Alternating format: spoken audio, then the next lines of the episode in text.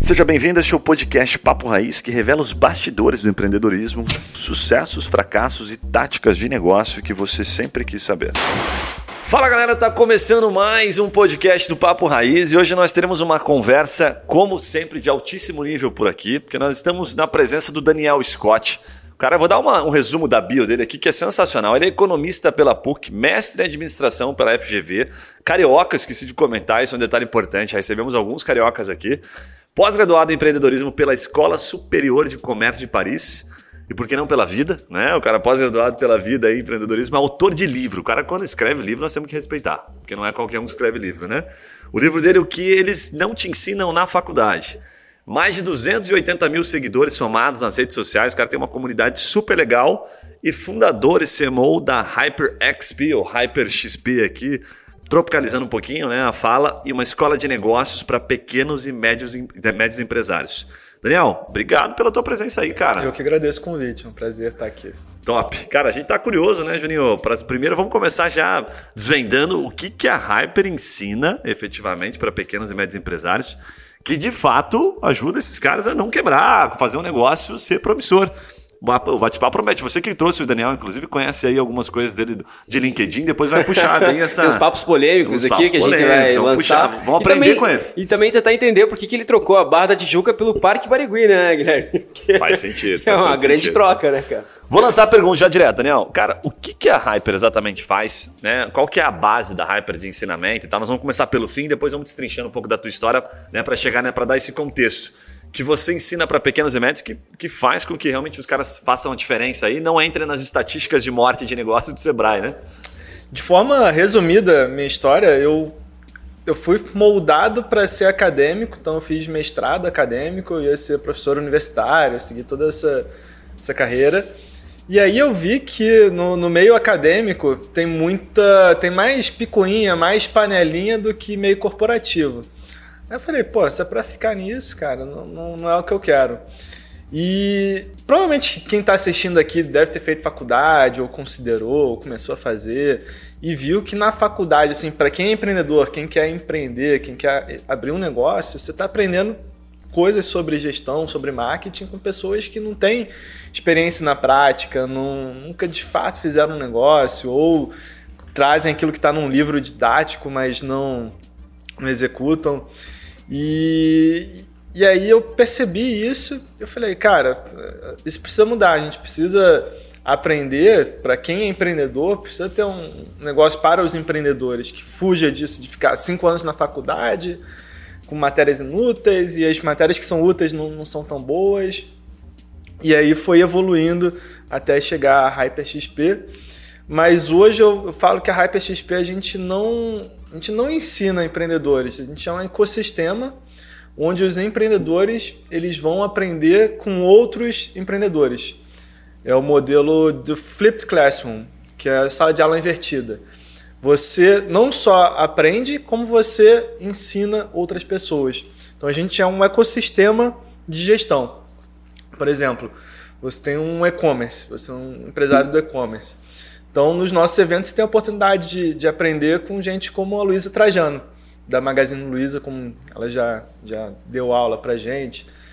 Então, eu sinto que esse é o grande modelo assim que, que você fomenta o conhecimento através de outros caras que já chegaram lá, que já passaram por aquele problema. Isso. A sensação que eu fico assim, tipo, cara, eu não entendo de tudo, né? Bem pelo contrário, mas eu consigo te conectar e fazer com que você aprenda com pessoas que sabem mais ou que sabem que têm conhecimentos bem específicos, né? Exatamente. Cara, você acabou de citar um ponto que acho que é interessante a gente puxar. É, como é que você estimula isso? Por exemplo, o cara chega lá, vamos imaginar que o cara entrou na Hyper, né? Eu me cadastrei lá na Hyper.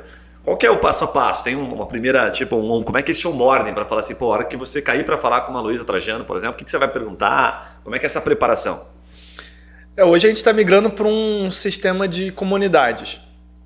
Então a gente acredita que eh, esse modelo de sala de aula, onde todo mundo sentado na cadeirinha aprendendo com o professor, já está fadada a, acabar. Inclusive, muitas faculdades estão se reinventando. Eu sou toda semana chamado para palestrar em uma faculdade para falar sobre novos formatos de educação.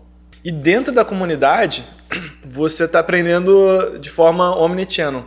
Então você está aprendendo no grupo de WhatsApp, você está aprendendo nas redes sociais, você está aprendendo nos eventos presenciais, nos eventos online que a gente tem, os hot cities, a gente tem encontros, palestras.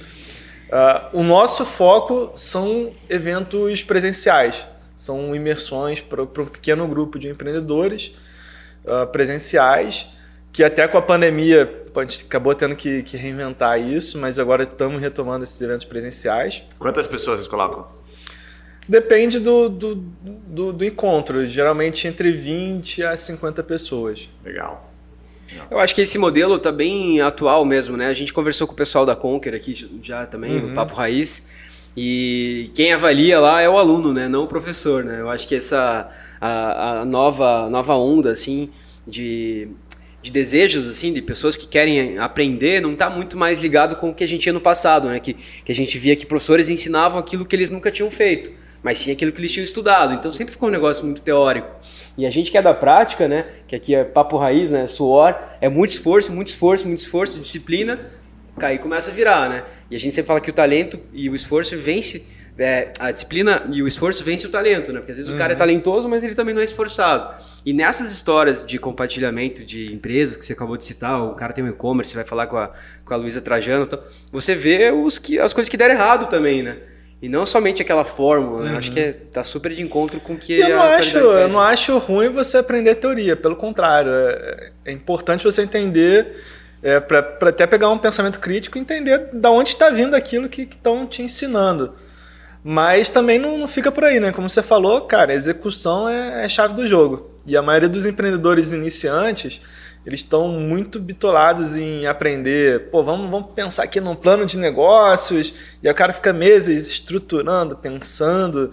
Isso não é ruim, mas pô, se você não executar, alguém vai executar na tua frente. Cara, muito legal. Cara, para um, a gente dar um contexto agora, né, que você já explicou da Hyper, o pessoal saber, pô, mas quem que é esse Daniel, né, cara? Da onde que vem esse cara? O que que esse cara já fez na vida, né? Me fala o teu currículo. É, em algumas coisas na sua vida você coloca em 2013, você recebeu uma bolsa de estudos, depois fez missões de consultoria em startups. Conta um pouquinho da, da tua trajetória, assim, os pontos mais fortes, para as pessoas entenderem o quão relevante você né, é em termos de conhecimento, para estar tá aqui e compartilhando esse conhecimento com a gente, falando em nome da Hyper. É, como eu falei, eu estava pronto para ser professor universitário, fazendo mestrado. E aí eu recebi essa bolsa de estudos da Ernest Young, que é uma, uma das maiores consultorias do mundo. Eles me mandaram para a Europa para estudar. E como contrapartida eu tinha que dar consultoria para eles. Tinha que ser consultor deles. E aí me mandaram para o Vietnã. É, Caraca. Fiquei morando Caramba, no Vietnã. e aí tivemos alguns projetos lá. Um dos projetos foi numa joalheria, que hoje é uma das maiores joalherias do, do Sudeste Asiático. E, e aí gostei desse negócio de ser consultor. Tem gente que fala que consultor não tem o skin da game, né? Consultor, ele pô, palpita ali nos negócios. Não, não é falso, mas por outro lado, o consultor consegue dar uma visão externa que é importante. Fato. Para as empresas. E eu acabei aprendendo muito, aprendi com, com empresários, aprendi dentro de empresas. E aí quando eu voltei para o Brasil, 2014, um amigo meu da faculdade, ele estava começando a construir casa no Mato Grosso do Sul. Era aquele auge do crédito brasileiro. Pô, Caixa estava querendo dar crédito, não tinha tomador. Aí falou, vamos pegar aqui, vamos construir umas casas e tal. Aí eu fui para o Mato Grosso do Sul, Corumbá, na fronteira com a Bolívia. Caramba, longe. E aí a gente abriu uma construtora lá. Deu super certo no início. Mas depois veio 2015, chegou a crise, a gente ficou insolvente. A gente estava com muitos contratos de, de casa fechado, só que a Caixa não estava liberando mais dinheiro. E a gente não tinha fluxo de caixa para executar.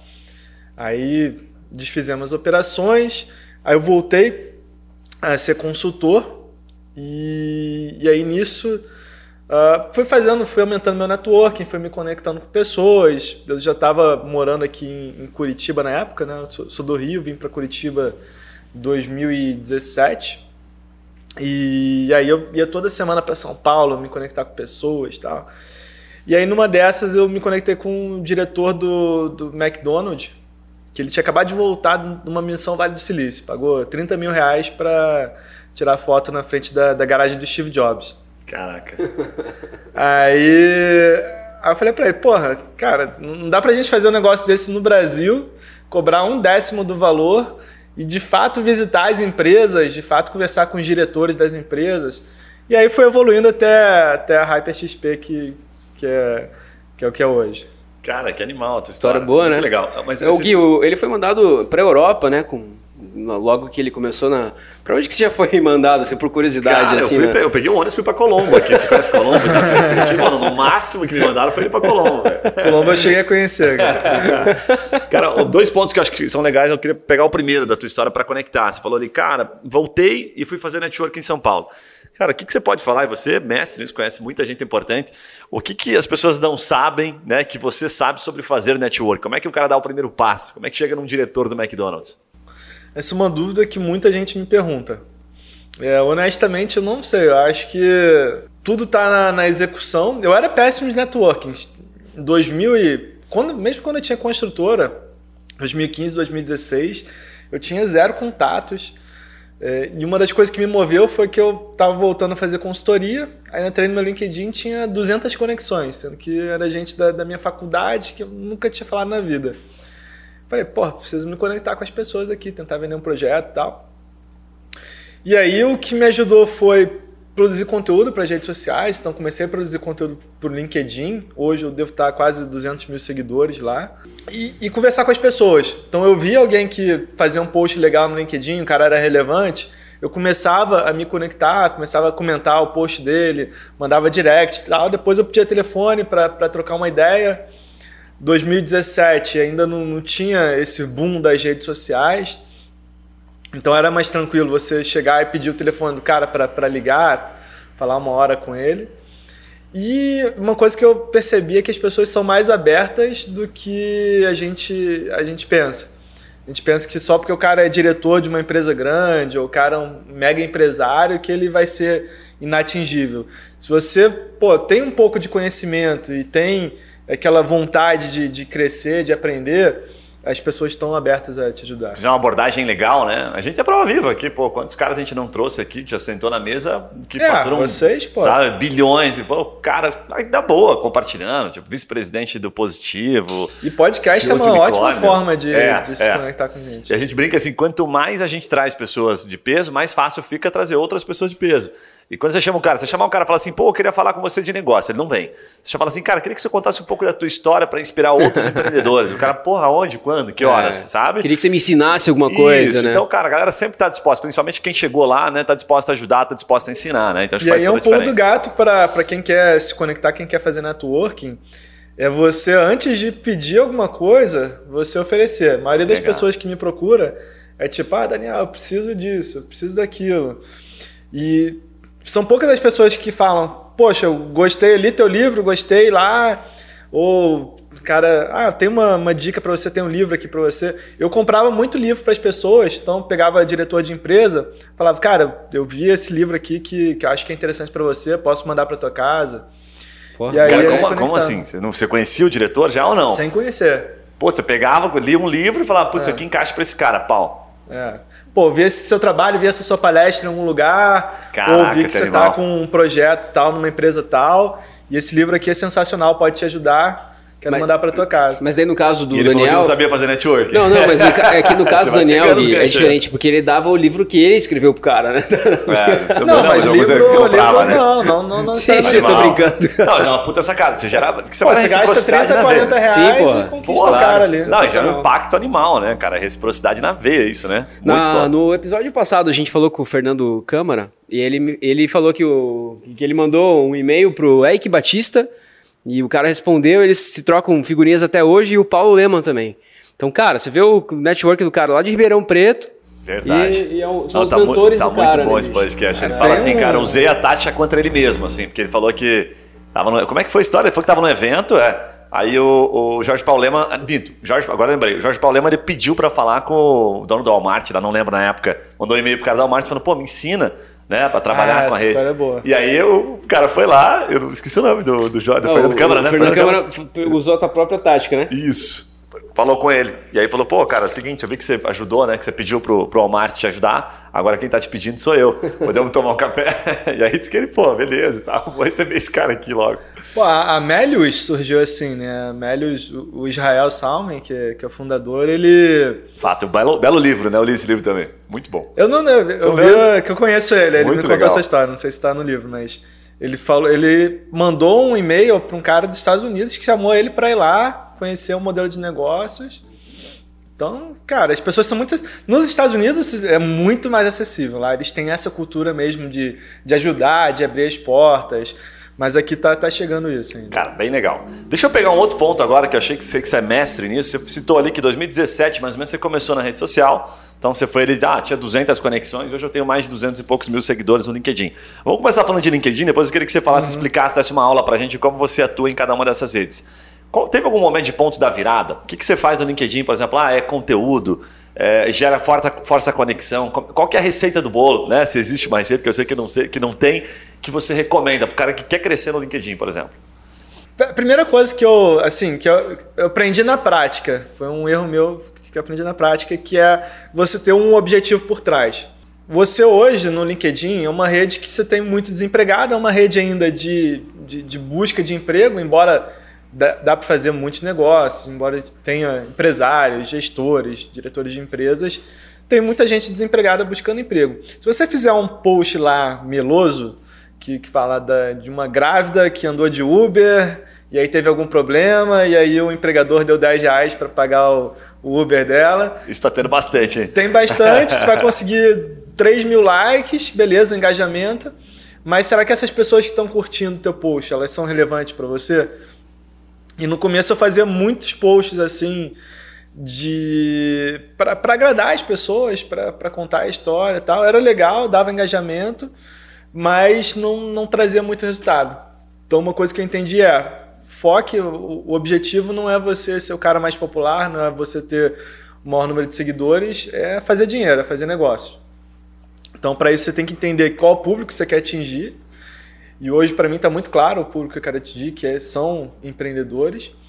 E aí, pensar como que você pode gerar valor para essas pessoas. Só que, ao mesmo tempo, você tem que pensar também que redes sociais, mesmo LinkedIn, são locais de, de entretenimento. A pessoa não, não, quer ficar o dia inteiro vendo coisas, informações, senão ela pegava um livro e lia. Então você tem que aliar esse conhecimento que você está trazendo, esse valor que você está agregando, com algum tipo de entretenimento, algum tipo de história, alguma coisa que faça com que a pessoa engaje, interaja com você. Você vai dando uma intercalada, então, entre um assunto mais sério, um porra, baita conteúdo, e um assunto brincando um pouquinho, mais para engajar. Mas teve algum momento, Daniel, de, de ponta virada, assim, que você falou, cara, na hora que eu comecei a chegar, sei lá, em 5 mil seguidores, o negócio tomou uma proporção. A hora que eu usei essa estratégia, funcionou super bem. Eu fiquei muito tempo fazendo post assim para uma, duas pessoas. Muito Caraca. tempo mesmo, uns três, quatro meses, escrevendo todo dia. Todo dia, todo dia, todo dia. Pra... E, e na época o LinkedIn só deixava fazer artigo. Então era artigo de mil, mil e quinhentas palavras, que eu ficava o dia inteiro escrevendo. Caraca. E Vai aí trabalho. tinha um, uma curtida, duas curtidas. Até que teve um que viralizou um que nem lembro sobre o que, que era, mas viralizou, acho que era o lado negro do empreendedorismo. Que teve até, depois me, me cancelaram porque eu falei lado negro, aí não pode.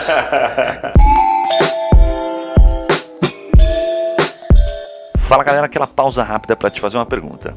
E se você ou a sua empresa pudesse ser mentorado por alguns desses empreendedores que passam aqui pelo Papo Raiz? Ou se os seus produtos ou serviços fossem divulgados aqui para o nosso público nichado de empreendedores de diversos portes e segmentos. Gostou da ideia? Fala com a gente pelo Instagram Papo Raiz que eu te explico melhor essa oportunidade. Voltamos ao episódio.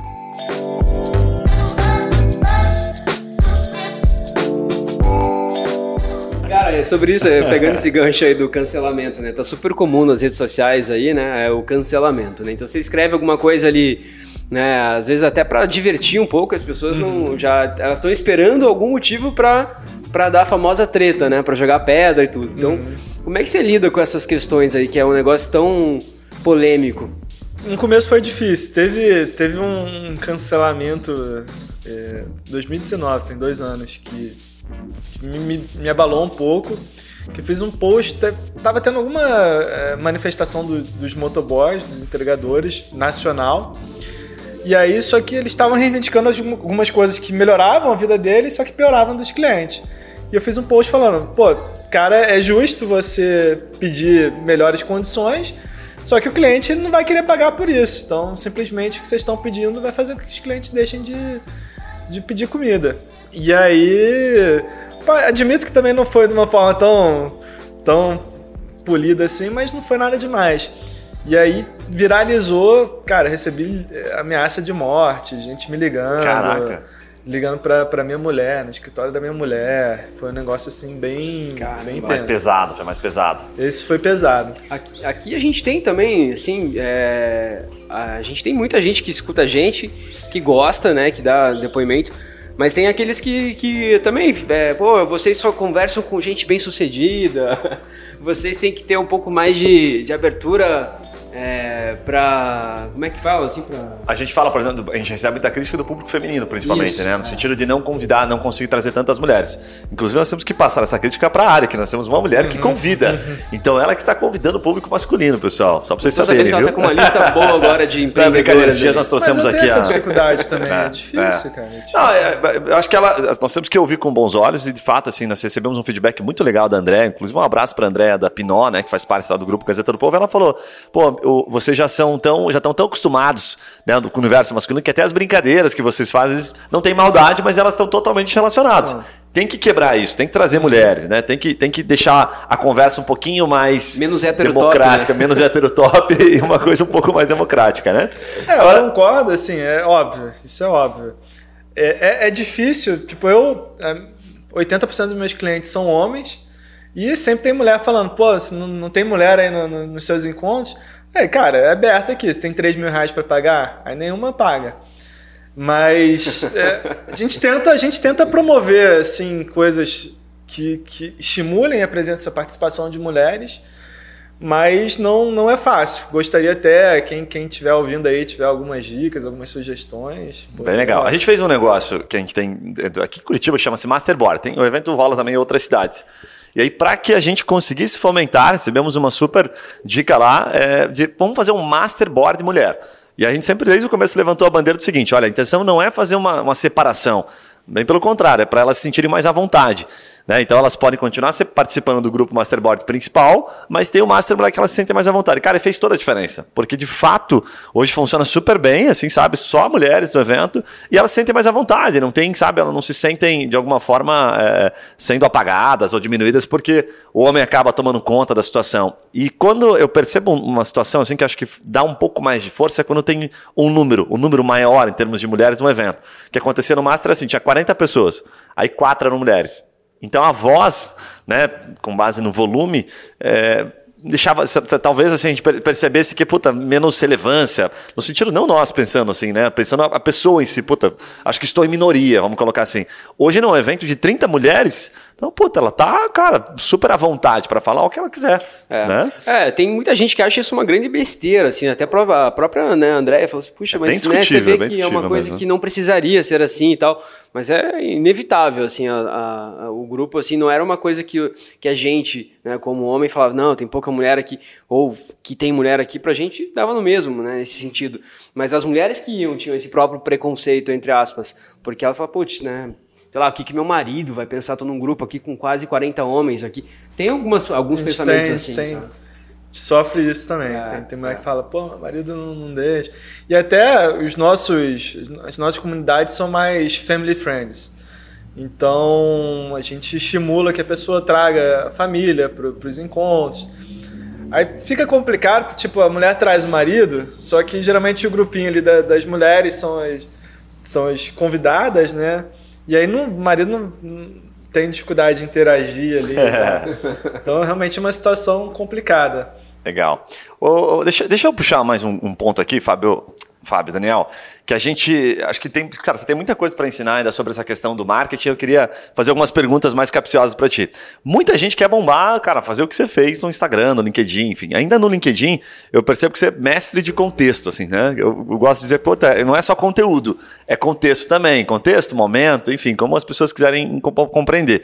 E você, você chegou a descobrir algum padrão, assim, por exemplo, para viralizar alguma coisa? Conta, inclusive, essa última publicação que você fez, que super resultou, né, com relação ao Correios, enfim, as brincadeiras que você faz. E como é que você busca esse contexto? Sei lá, você pega de manhã cedo a Gazeta do Povo, fica olhando e fala, puta, eu vou falar isso aqui. Como é que é? Qual que é a dica que você pode passar? Boa pergunta. É, eu chamo isso de. Eu, eu não, eu copiei de alguém, Zeitgeist, que é o espírito de tempo em, em alemão que é você aproveitar o momento em que aquele buzz está sendo gerado, aquele assunto está sendo gerado. E, e, o meu background em, em acadêmico é de econometria, são estudos estatísticas voltados para a economia. E há, e há, muito tempo eu fiz alguns estudos estatísticos em redes sociais. E uma coisa que eu entendi é que as redes sociais, o engajamento ele não se dá de pessoas com pessoas, mas de pessoas com temas. Então você pode ver que os principais influenciadores, eles não são eles não lançam temas próprios. Pode parecer que eles estão lançando temas próprios, mas eles estão pegando temas que estão em moda e eles centralizam aquelas conversas. Então, o, o grande, a grande chave das redes sociais é você descobrir qual tema que vai gerar um engajamento e você entrar rápido nesse tema. Foi o que aconteceu com os Correios. Então está tendo essa discussão de privatização de Correio.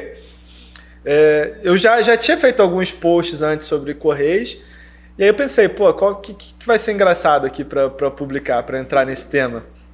E aí eu pensei nisso, ó, é, Correio manda carta de repúdio das privatizações, mas a carta não chega a tempo. E aí Postei ontem à noite isso, de manhã já várias pessoas mandando mensagem. Cara, recebi aqui no, nos meus grupos tal. Então é você aproveitar os temas que estão sendo discutidos ali e entrar com algum, alguma coisa engraçada, algum insight importante. Você tem que assumir essas conversas para si, em vez de ficar deixando as conversas estarem em outros influenciadores para você discutir lá. Cara, bem legal. legal. Quem né? faz bem isso também no LinkedIn é o Ricardo Amorim, né? Cara, é, cara, ele, é, ele, tem uma equipe gigante. É, que... tem uma equipe gigante, mas ele é. vem, vai bem pra economia, assim. E uhum. literalmente, eu vejo de vez em quando os comentários, assim, que dá curiosidade. Você fala, não, cara, ele deve ter sido muito xingado. Cara, mas esses dias eu, eu até falei pra, pra ele lá num post lá, falei assim, Ricardo Amorim virou o Jornal Nacional das redes sociais. Porque, cara, tava uma época que tava só tragédia tá ali. Tudo, né? Pô, eu falei, daí agora ele acho que ele deu uma melhorada aí, ele tá colocando os negócios de Olimpíadas. Ele deve ter te ouvido, né, presidente? Ele me ouviu, cara, ele me ouviu, eu ouvi conselho. Nessa, Mas, pode tem, falar. Um, tem um lance que eu acho bem legal, cara, do, do, do Daniel, que ele vai nas empresas, cara, eu já vi algumas coisas, e ele fala nos stories do Instagram, né? E você fala sobre o que, que está vendo naquela empresa, assim, né? Se, pô, é legal, tem um ambiente bacana, ele avalia, né, cara? Teve empresa. uma que viralizou, que você fez uma análise da empresa, não foi? Que, não foi Natura? Qual, qual empresa foi que tava. Pô, estavam falando que a empresa estava meio quebrada, alguma coisa ah, assim? Do qual Madeiro, Madeiro. Do Madeiro, Madeiro, Madeiro né? bem essa. Como é que foi essa história aí, cara? Cara, Madeira é uma empresa que eu falo muito na, na, nas redes sociais. E aí veio essa questão. Não lembro, foram alguns veículos de mídia que publicaram uma notícia de que o Madeiro estava para falir, que estava com uma dívida gigante, estava para falir. É, a Folha, acho que a Folha foi a principal desses veículos. Aí eu falei, porra, é, tem muita gente que já me identifica do Madeiro, que eu sempre que eu vou no Madeiro eu posto lá e tal. Você, vai, você vai, no, vai, no, Madeiro hoje nem paga nada, né? O Júnior já tá liberado. o Júnior é um convidado nosso aqui, porque o Guilherme ficou reclamando esses dias que tava muito caro o hambúrguer, ele falou, não, eu vou aí. Não, eu reclamei, falei, cara, não, o Madeiro tá, tá, impossível, cara. Daí os piá me corrigindo, não é, porque você não, é, você não quer pagar o preço do Madeiro, vai no Jerônimo. Por isso que ele lançou o Jerônimo. É, isso que eu falo, cara, meu, meu hambúrguer é mais barato, é. para outro público. E aí eu falei, cara, tem que falar sobre isso do Madeiro. Eu tava viajando, tava na Bahia, na praia, quando eu vi essa notícia, eu falei, tem que, tem que aproveitar aqui, é o momento, tá, tá todo mundo falando que o Madeiro vai falir, Madeiro vai falir. Aí eu peguei o balanço do Madeiro e fui destrinchando lá e falei, cara, tem dívida, mas normal, toda empresa tem dívida, uh, eles têm ativos aqui que, que compensam essa dívida. Foi um momento de pandemia, então é natural que é, um negócio baseado em, em locais presenciais ali de consumo sofra um pouco. E eu peguei ainda depois o balanço do Outback e falei, pô, por que que... Tá Que que mesma eu tô coisa, Madeira isso, tá né? melhor do que Outback, mas ninguém tá falando que o Outback vai falir. Cara, e o Madeira tá melhor que o Outback no DRE, assim, no balanço? Não, não melhor, porque o balanço que eu peguei do Outback é a, a- da, da matriz americana. Tá. Mas assim, comparando, tá, a situação do, do Madeira não, não, tá, não tá pior do que a do Outback. Olha aí que massa, cara. É, que legal. você vê que é uma capacidade analítica bem legal, né? De você não pegar uma informação, né? Porque uma coisa é você pegar a informação que tá falindo, bom, agora eu vou atrás dela, né? Daí o cara foi e pegou o balanço Trabalhou em da cima empresa, da né? informação, não fez É, análise. Mas isso é coisa economista, né, velho? Se nós pegar o balanço, não vamos conseguir ver nada, só vamos ver número, né, cara? Essa é a diferença. tem um cara bem polêmico na internet, mas isso é o Ryan, né, cara? Ele pega os balanços de umas empresas Natura, foi o Ryan que Sim. fez. É, eu até te perguntar isso, acho que é um ponto legal antes da gente passar para uma próxima fase, ainda de, de, puta, de marketing, de, de viralização. Muito se fala e a gente não sabe que a gente não faz isso de fato. É uma pergunta como leigo. Cara, essa questão de trabalhar a polêmica, existe essa forçação? Tipo assim. É, eventualmente você vai, que nem o Rael, ele, ele fala que ele é anticancelável. Eu achei ele o máximo, assim, no sentido de, da forma como a estratégia dele por trás dos bastidores. Mas eu fico pensando, pô, esse cara deve ter uma inteligência emocional animal para ele aguentar tanta porrada que ele leva. Existe essa questão, essa procura mesmo, de fato, por trás dos bastidores pela polêmica? Existe, sempre existiu, né? Se você pegar pô, Império Romano, cara, no Império Romano tem aquela série Roma, que você vê que mesmo em Roma eles faziam uns clickbaits ali. Tinha um cara que lia as notícias, que ficava na praça, toda manhã ali o cara ia ler as notícias na praça. E ele fazia uns clickbaits, fazia publicidade, é, fazia algumas tretas. Então, é, sempre existiu isso de, de gerar polêmica. E agora, com as redes sociais, e tem até uma entrevista de um ex-diretor do Facebook que ele fala: pô, o algoritmo do Facebook é voltado para gerar polêmica, gerar divisão, porque é o que faz as pessoas engajarem. Rede social, você tem que ter essa interação. E para gerar interação, você tem que ter temas mais quentes, né? Ninguém vai ficar discutindo sobre ah, brigadeiro é bom ou ruim, porque todo mundo gosta de brigadeiro, mas quando você pega um tema ali direita e esquerda que divide a população, é, gera essa discussão. Agora, especificamente do Ryan, cara, é, ele, ele, ele é mestre em cri- criar engajamento. Ele é mestre na treta. Ele é mestre na treta. Isso para ele, para o público que ele busca, é bom. Mas isso não funciona com todos os públicos. Então, tipo, pro meu público não, não funciona, porque o meu cliente é um cara que não quer saber muito de polêmica, um cara mais low profile. Se você tem um público mais, mais feminino, sei lá, salão de beleza, pô, também talvez não seja o teu público. Então vai de caso para caso. Mas eu não acho que o acho que o Ryan ultimamente ele acabou perdendo um pouco a mão, acho que ele pô, tá, tá, tá sofrendo um pouco, mas eu acredito demais na, na- no potencial dele de recuperação. Ele é um cara muito inteligente, sou amigo dele desde 2015. Ah, você conhece ele? Conheço. Ele perdeu o Instagram dele, né? Ele, ah, foi, Ele perdeu, agora tá com outro Instagram. conta dele, acho que ele tinha quase 3 milhões de seguidores Caramba, no Instagram cara. e, foi, e a conta dele. É porque ó, me parece Já que a, a forma vez como isso ele... que, que isso acontece. A estratégia que ele usa é uma estratégia que, cara, assim, é uma é uma linha tênue o tempo todo de perder, de perda, né? Porque ele acaba de alguma forma se envolvendo em alguns assuntos que o Instagram acaba banindo. Ele tá lá na política falando, não, você não pode falar sobre isso aqui, você não pode ser racista, você não pode fazer isso, você não pode fazer aquilo. E gera muita inimizade, né? É. Gera muita inimizade. Então hoje tem, tem um grupo de pessoas aqui no Brasil que ele chama dos Beautiful People, que, Caio Carneiro, Fábio Augusto, Thales Gomes. e que de fato estão no. estão no. estão meio marcando com ele ali, esperando a primeira pisada de bola para Caramba, Sim, sim. caramba. Um abraço pro Rean, um abraço pro Rean. Um abraço pra todo mundo ali, né? Porque essa galera que ele, que ele, que ele fala, assim, a gente também admira bastante também. A gente conhece o Caio Carneiro, né? A gente já teve a oportunidade de, de, de estar com ele várias vezes. Então, cara, é, são, são pessoas muito legais, assim. Acho que todo mundo tem a parte né, negativa e positiva, mas acho que pra gerar esse engajamento, ele foca realmente no negativo, né? Fato. Pra que as pessoas consigam é, seguir mais ele, né? Ô, Daniel, deixa eu, deixa eu tomar a liberdade de dar uma pivotada aqui pra gente falar, aproveitar um pouquinho do teu conhecimento estratégico agora de negócio, né? É, quando você fala assim, puta, peguei o balanço, por exemplo, do Madeira e fiz uma análise, isso me remete muito a uma pergunta que eu tenho feito lá para contratar. Dia a gente estava contratando um administrativo na empresa e a gente está buscando um administrativo que não é o feijão com arroz, que não faz só pagar conta, agendar, receber, sabe? Está procurando um estratégico, consiga ver negócio, olhar indicadores, CAC, LTV, sabe? Olhar estratégico o negócio. E aí uma pergunta que eu faço para os caras geralmente é assim, né? Para financeiro, o cara que teoricamente é formado e tal, tem toda uma expertise. Falo, cara, qual que é a diferença de uma startup do ponto de vista financeiro para uma empresa tradicional? Quando você olha um DRE, que, que, que indicadores que você olha para dizer essa empresa está saudável, ela vai ser boa no futuro. Até dou uma pimentada, às vezes falo assim, por que, que a Amazon, cara, pô, ficou 20 anos, até hoje, diga-se de passar, salvo engano, você me corri se eu estiver errado, ainda está no vermelho. E por que que vem um fundo, cara, e traz tanto dinheiro e bota no negócio? Por que, que o Uber recebe tanto dinheiro? O que, que você pode explicar de maneira simples? Eu sei que tem vários pilares aqui, né? Mas para as pessoas que não entendem, por que, que essas empresas continuam recebendo tanta grana estando no vermelho? É, essa é uma pergunta meio polêmica, né? Até hoje a gente não vai saber quais empresas, por exemplo, você falou do Uber.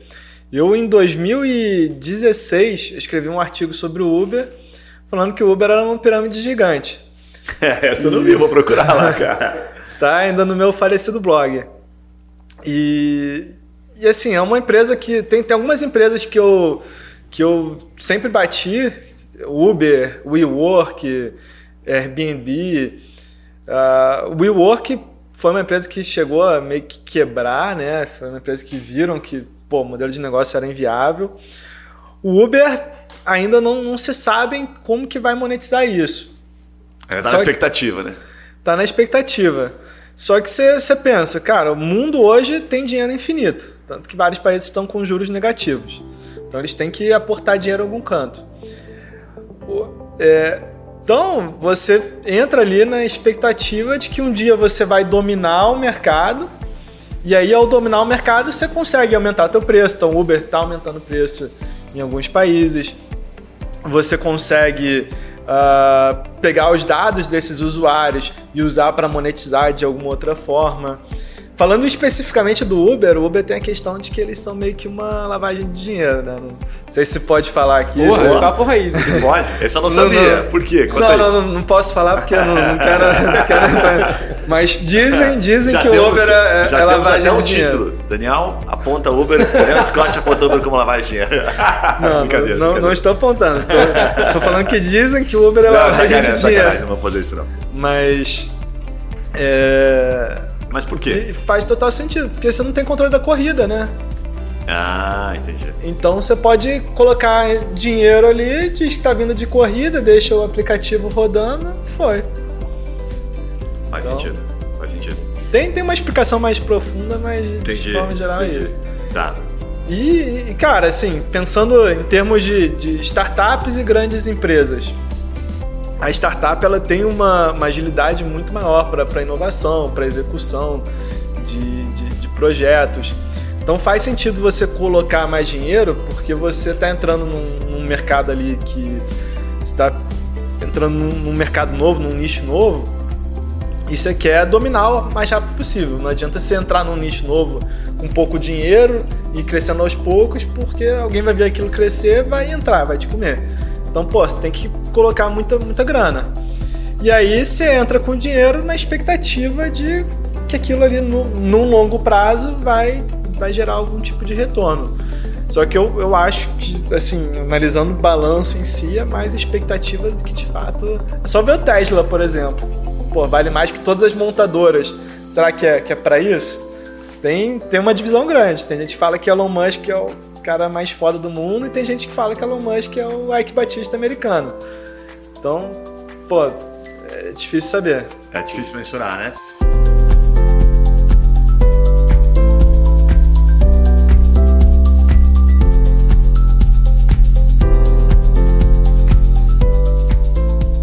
Tem um lance que eu vi é, até essa semana de um, de um na internet também falando assim que não existe espaço hoje para consultor ou para mentor, mais ou menos, né? Tem muita gente que, que tá buscando ajuda na internet, né, com, a, com essas mentorias e tudo. Como é que eu queria que você falasse assim, como é que a pessoa pode escolher assim, né? Putz, será que eu não vou ser enganado num curso aqui de, de 20 mil reais, enfim, assim, como é que a gente faz para ter um pouco desse filtro, assim, né? Porque é difícil, o cara, todo mundo tem a fórmula do lançamento, a técnica pronta, e, cara, a gente acaba caindo em algumas situações. Como é que a gente pode fazer para ter um filtro assim? O que, que, você falou do Érico Rocha aí? Como é que eu faço para não comprar a fórmula do lançamento? Quantas pessoas você conhece que compraram a fórmula do lançamento cara, e não galera, fizeram? Não, ele é gênio, né, cara? Ele sabe é. vender. Né? Ah, assim, especificamente sobre o Érico Rocha e a fórmula do lançamento, antes de entrar na pergunta. Eu já fui hater dele, mas eu acho assim, a fórmula. Pelo menos antigamente, hoje, pô, tá mais popularizado e tal. Mas é, é, um, é um negócio que funciona. E, a fórmula do lançamento foi pegada através do, de, de filmes, né? Que eles lançavam os trailers e tal, para fazer o lançamento de um filme. E, e, funciona, cara. Se você seguisse a metodologia há 3, 4 anos, você vendia qualquer coisa e ganhava dinheiro com a fórmula do lançamento. É, hoje ainda funciona, mas hoje, pô, tá mais popularizado, tem muita gente no mercado. Mas eu, eu acho assim que o, o que pega é mais a, a copy, né, a forma que eles estão fazendo a venda, porque eles falam, pode fazer 6 em 7, mas de mil pessoas que compraram aquilo, uma fez 6 em 7. Então parece que é um negócio que acessível para todo mundo e não é. É, o que não se revela são é, o, o, o, percentual de performance, né? De êxito, né? Tipo, ó, é. cara, mil, como você colocou aqui, uma, duas conseguiu. É, então parece que dá aquela sensação, é igual marketing multinível. A gente já fez alguns episódios aqui. Cara, uma polêmica animal, assim. Não é que não funcione, é que vai funcionar vai com dois. Para 1%. vai funcionar com dois de mil. É, eu conheci uma mulher que tem uma lojinha aqui de, de capinha de celular. Aí ela comprou a fórmula lançamento, pagou 7 mil. Eu falei, Pô, mas vai lançar capinha de celular? O que, que você quer fazer? Ela, não sei, eu vi galera falando que ia fazer 6 em 7 e tal. Então, é, Só para dar um contexto para quem está ouvindo, 6 em 7, porque acho que tem gente que não, não conhece esse termo, né? Fazer 6 dígitos, né, a partir de 100 mil 100 reais, em 7 dias. dias. Tá fácil, tá fácil. E aí? Vai. E aí, então, minha primeira dica é não, não compre um negócio só pela promessa Especialmente se a promessa for milagrosa. Se for essa promessa de ganhar 3% ao mês, ganhar dinheiro infinito, fazer 6 em 7. Tudo que tiver algum tipo de promessa, a chance de ser enganação é muito alta.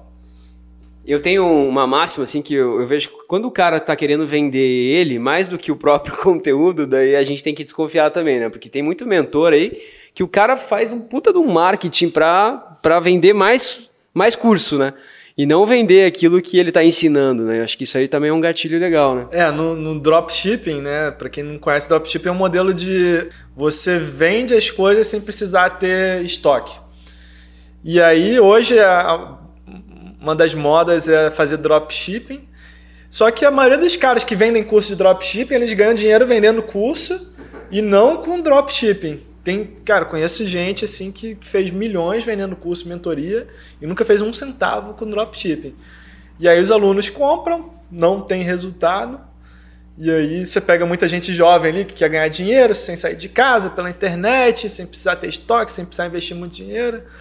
E, e não dá certo, porque, cara, assim, se, se for tão bom para ser verdade, provavelmente é, é tão bom para ser verdade. Cara, legal demais. V vamos cair num assunto aqui que você domina bastante também. Você, como investidor anjo, tá? você, pode, compartilhar os negócios que você acaba investindo e tal. O que, que você pode partilhar em termos de informação assim, estratégica que você olha nos negócios, né? Porque a gente fala aqui, puta, não dá, um só dá certo, dois dão certo, dropshipping, né? a galera procurando ganhar dinheiro fácil. É, conecta um pouquinho do que você olha com o que o cara tem que fazer, que provavelmente vocês ensinem né? na HyperXP, né? o que, que vocês fazem, o que, que, que o cara tem que fazer para se destacar, a ponto de o Daniel, por exemplo, ou outros investidores, né? usando como referência, olhar para o negócio e falar: esse negócio é interessante.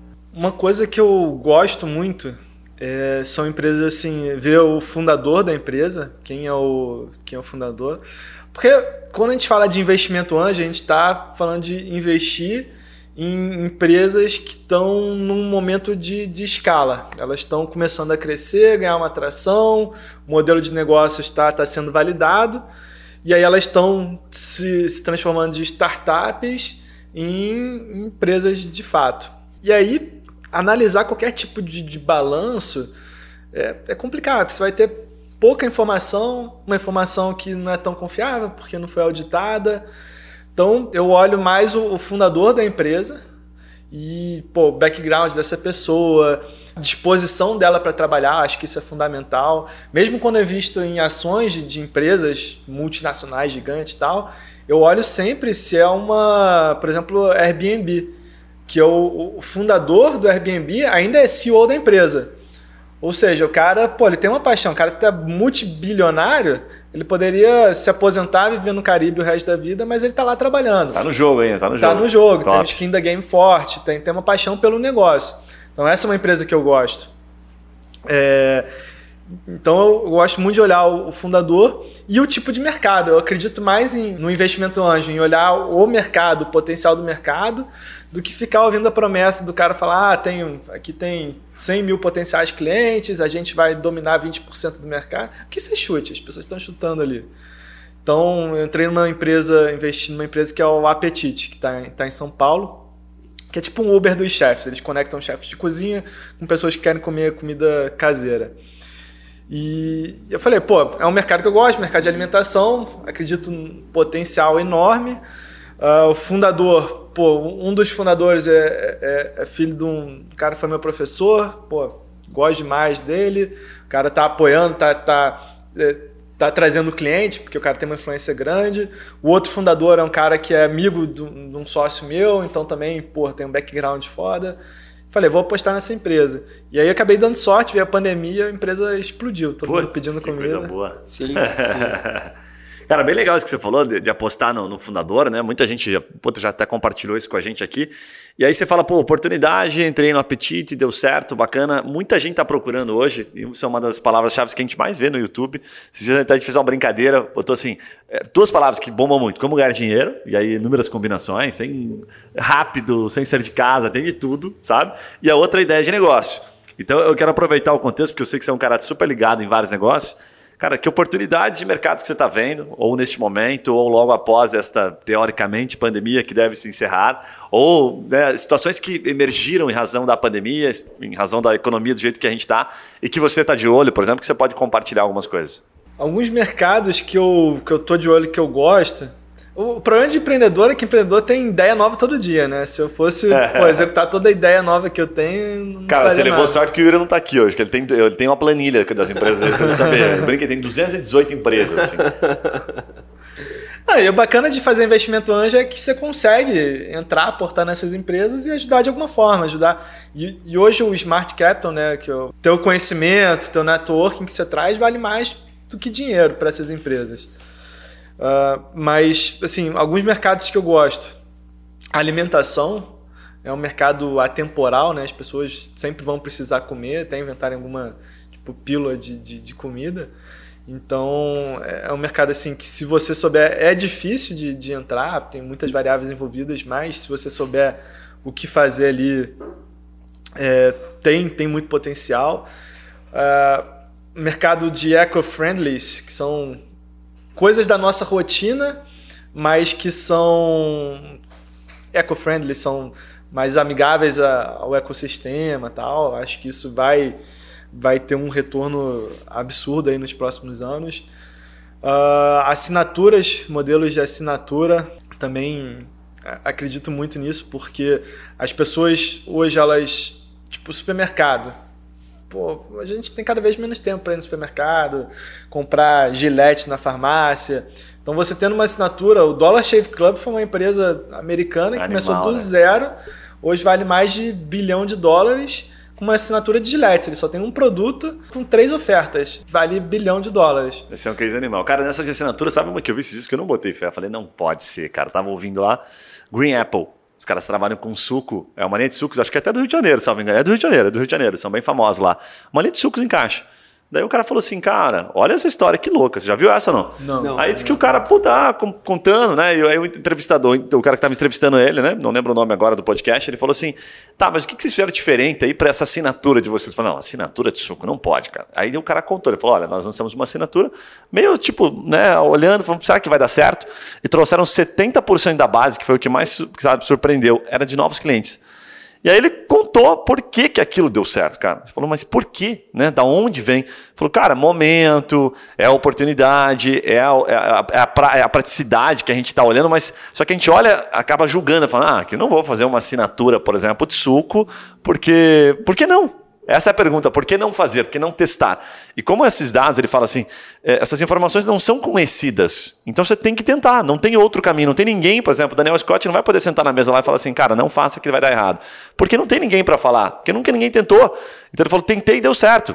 E aí depois eu fui entender o motivo, né? Agora, não quer dizer que eu vou poder repetir isso, sei lá, com roupa. Tem um cara que faz uma assinatura agora de cueca. Tive uma marca, tem uma marca no Brasil de cueca. Puta, não lembro o nome agora da empresa, que só, vende, só vendia cueca de uma cor. Agora que eles lançaram a cueca box preta. Agora que eles lançaram cuecas de outras cores. E os caras falam, puta, vende kit de cueca e tava fazendo assinatura de cueca. Fala, cara, até onde vai as assinaturas? Dollar Shave Club é, acho que é de 1990, se não me engano. 2000, é, é antigo, né? Esse, esse case Dollar Shave Club. Tem uns 20 e poucos anos. É, né? Tem uns 20 e poucos anos, é antigaço, já vi alguns livros dessa citação. Enfim, então, até te conectar. Tem mais algum case que você lembra ou não? Mais algum segmento? Cara, uma. Uma empresa que eu gosto muito hoje, que eu acredito que, que vai ser o próximo Dollar Shave Club aí, é HelloFresh. Que Hello é uma empresa americana. Mano? Eles te entregam, é uma assinatura, eles te entregam os ingredientes e com, com como preparar e você monta em casa.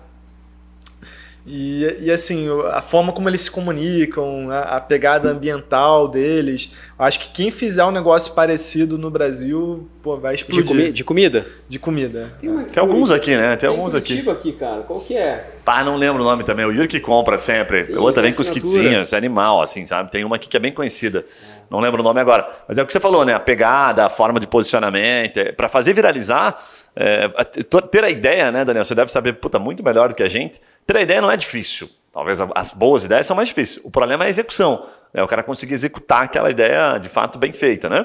Até deixa eu aproveitar e conectar. Lembra de mais algum ramo ou não? Pra não te cortar aqui? Pet. Pet, animal. Que, que com a pandemia explodiu também. Eu tenho uns clientes de, do nicho pet crescendo 3, 5, 10 vezes. E pode parecer um pouco é, aleatório, mas nicho religioso. Olha aí que animal. Nicho religioso tem um potencial enorme. Cara, você vê crescimento para curso ainda? Parece que tá todo mundo vendendo curso, né? A sensação, a gente dos bastidores. Você já deve ter feito algumas coisas, não sei se você chega a vender curso ou não. Mas como é que você vê essa relação do curso e principalmente do online? Muita gente fala, ah, não aguento mais fazer coisa online, não estou mais comprando coisa online. Quero ir para o presencial. Essa relação de aproveitar o momento para fazer algo presencial. É, se a gente for pensar em termos de, de Brasil, 60% dos universitários brasileiros são analfabetos funcionais. O cara não consegue ler um paper, um artigo acadêmico. Isso dos universitários que entraram na universidade. Agora, pegar na população geral, é, é muita gente ignorante. Muita, muita, muita gente ignorante. A gente. A gente é, e eu falo da gente que está aqui e provavelmente quem está assistindo a gente, a gente acaba vivendo numa bolha né, de gente que todo mundo tem universidade, é, aqui somos empreendedores, então a gente convive com empreendedores. Mas se a gente analisa o Brasil como um todo, é muita gente analfabeta, muita gente ignorante. Então tem um potencial enorme para a educação. Mas, por outro lado, tem muita gente entrando. Né? Com curso online hoje é muito acessível. Você pegar um celular, gravar umas aulas, entra numa plataforma de, de curso, lança teu curso. Uh, eu acho que vai chegar num, num equilíbrio, os pequenos do mercado ali, os amadores, vão sendo eliminados e vai ter gente que, que vai conseguir ter um, um nicho ali, que vai chegar num nicho e falar, ó, sou o cara responsável por cursos para profissionais de, de empresas de alimentação. Então, você quer algum tipo de curso de gestão, de marketing para o teu fast food? É com essa empresa aqui ou com essas duas, três empresas aqui. Cara, legal a visão. Cursos, empresas especializadas em determinados temas, que tem branding, né? Que tem força para falar, nós somos os caras nesta área aqui, por isso a gente vende curso. Agora, os amadores, realmente aqueles que fizeram curso porque queriam aproveitar o momento. É, não é mais o cara que tem dois, três restaurantes Sei. e falar, ah, vou lançar um curso aqui e Sei. pronto. perfeito, perfeito. Cara, bem legal. Até porque engana. Só entrando aqui que eu acho que é importante falar. Fica à vontade. Provavelmente quem está assistindo aqui é gente que já pensou em lançar curso, já lançou. A gente estava falando desse negócio de 6 em 7. Você pensa, 6 em 7 é fazer pelo menos 100 mil de faturamento em 7 dias. Parece muito? Sim.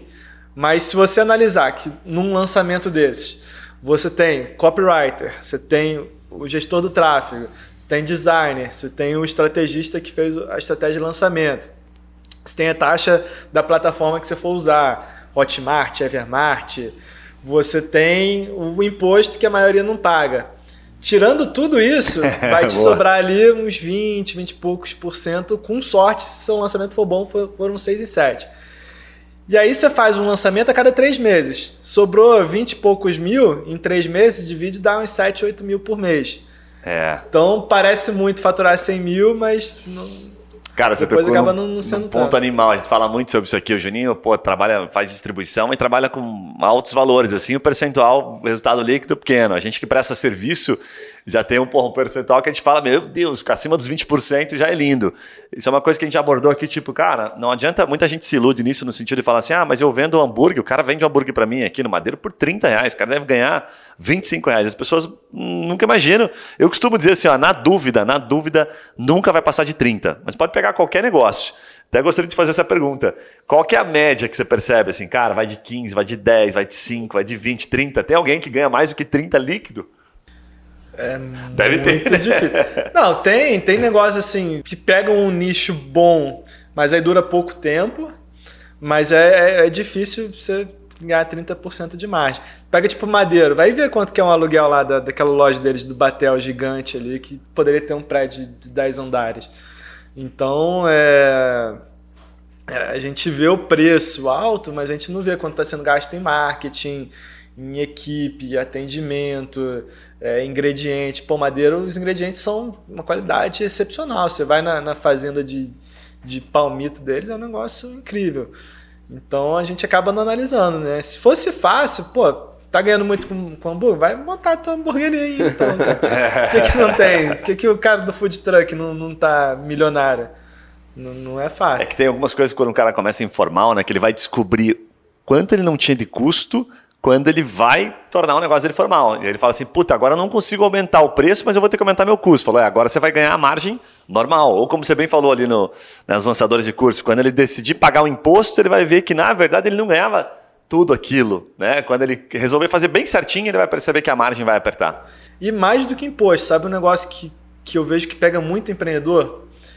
O cara tem uma pizzaria. Aí ele coloca o iFood, quer explodir. Todo, todo empreendedor quer mais cliente. Eles acham que ter mais clientes significa melhorar, é, melhorar o faturamento. Aí você pega uma pizzaria, coloca iFood, está vendendo mais.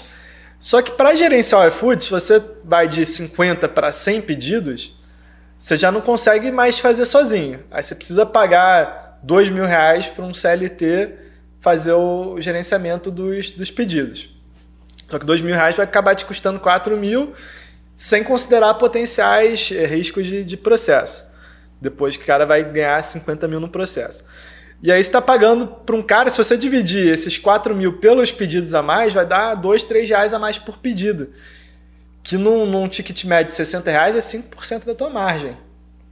Então você precisa aumentar demais, você precisa reduzir os seus custos para não sacrificar a margem. E aí o cara fica com essa fixação de que ele tem que ter mais vendas e acaba tendo uma estrutura maior, ele precisa de mais pessoas trabalhando, precisa pô, negociar com outros fornecedores, porque aquele outro fornecedor já não consegue suprir 100 pães por dia. E aí acaba tendo mais custo o cara tem mais venda, tem mais faturamento, só que o lucro dele diminui. Vejo muito acontecer isso. Sensacional. Você gravou eu, semana passada, não foi? Fala aí. Não, eu, eu, é legal assim quando você conversa com um economista, né? Porque a gente, como empreendedor, quer faturamento, quer, né? E aí o cara coloca o cara no chão. Ó. Vou falar até com o Yuri, né? O Yuri deve estar ouvindo esse episódio aqui. cara, antes de você montar um negócio, falar com, com o Daniel aqui para pegar umas dicas boas. Mas eu me vejo diversas vezes nessa situação. Entendeu? Não, vamos crescer agora online tantos por cento, assim. Daí, como a gente cresce, a gente precisa de mais separação de mercadoria, né? é, consequentemente, a gente precisa de mais gente trabalhando nas plataformas de e-commerce.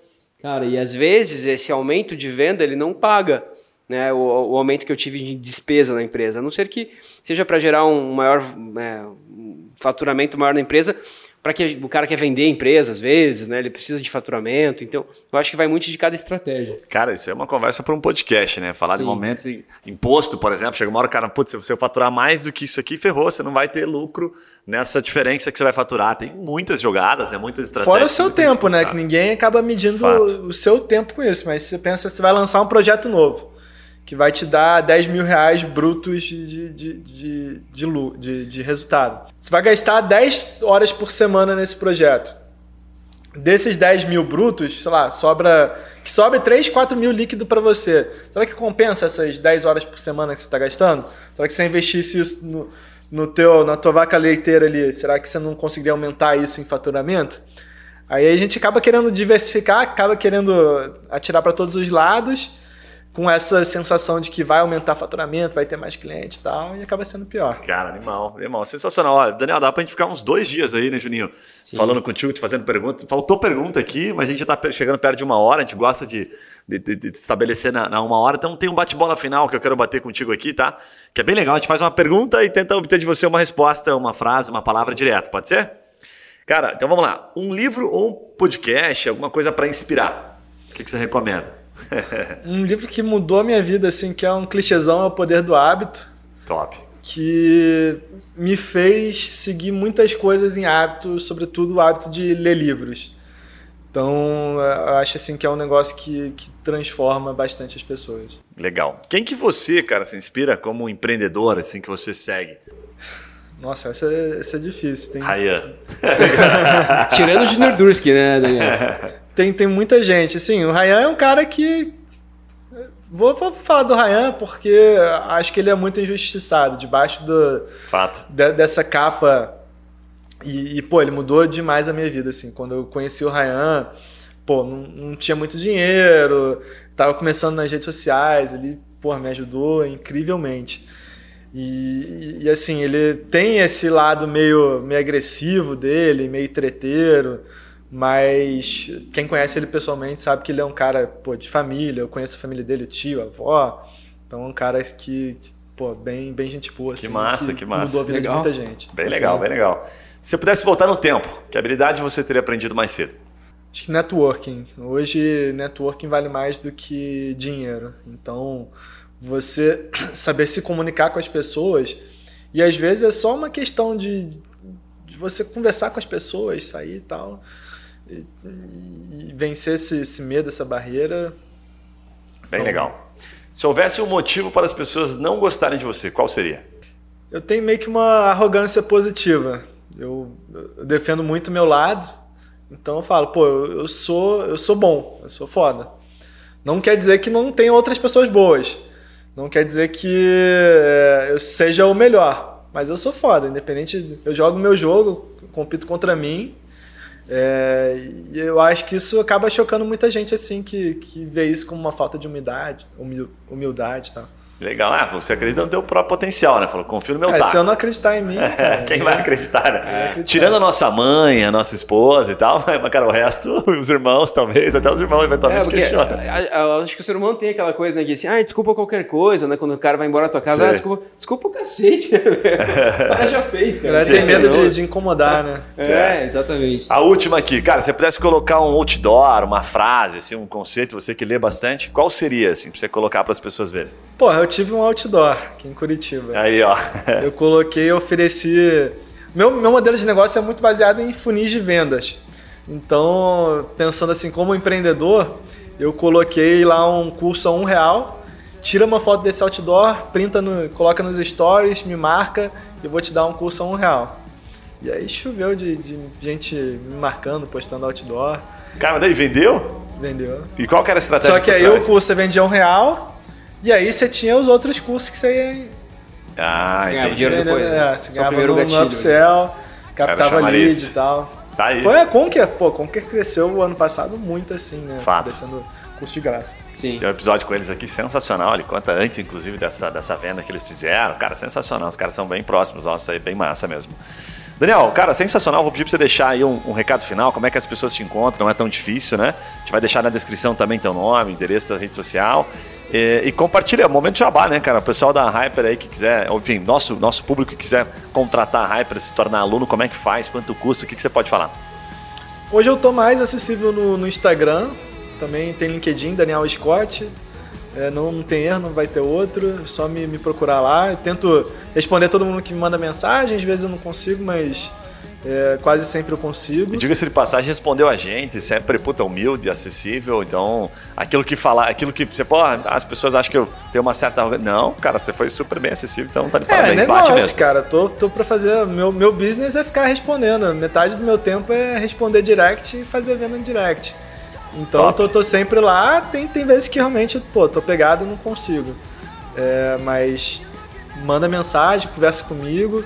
Se você for empreendedor, quiser melhorar a gestão do seu negócio, ou quiser aumentar o seu networking, melhorar a média dos cinco ali com quem você mais convive, procura a gente, manda um direct que eu passo uma, alguma solução nossa, algum treinamento nosso para vocês.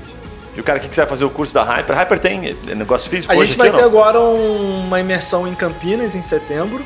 Legal. Uh, voltada para empreendedores. Depois vamos ter uma em Balneário Camboriú em novembro. E possivelmente em outubro a gente vai ter uma imersão para negócio de alimentação. Animal. Então estamos fechando, talvez seja em São Paulo, não posso falar, a gente vai ser dentro de uma grande empresa do, do setor. Não posso ainda falar qual, mas vai ser bem legal. Tipo. Olha aí, animal. E quanto custa a Hyper? Fiquei curioso. Depende, a gente tem treinamento de, de, de 100 reais a até 10 mil. Então, Top. É, uma, uma, imersão dessa vai ser 3, 4 mil reais, dependendo de qual. É animal, não, é acessível, né? Você pegar aí várias mentorias aí que os caras pagam, cobram por ano hoje, valores extremamente expressivos, e você conecta as pessoas, bota no network animal, então super legal. Daniel, mais uma vez, cara, obrigado aí pela tua participação. Para você que está nos vendo aí pelo YouTube, para você que está apenas ouvindo qualquer plataforma de áudio, esse é o momento que você se inscreve, deixa seu comentário, vai na rede social, depois a gente vai publicar lá, conta se você gostou, né? Faz a sua crítica, o seu comentário, a sua pergunta, inclusive. Nos conta aqui se o Daniel. Eu achei que ele não foi nem um pouco polêmico, achei que ele estava muito controlado, Juninho. O que, que, você acha? Acho que é a primeira vez, só vai vamos ter outras vezes aí. No próximo a gente traz mais polêmica. Então, vamos trazer o cara aqui depois só fazer só falar só de polêmica, eu tenho certeza que ele tem bastante para ensinar. Um abraço e a gente se vê no próximo podcast. Valeu! Valeu! Tá.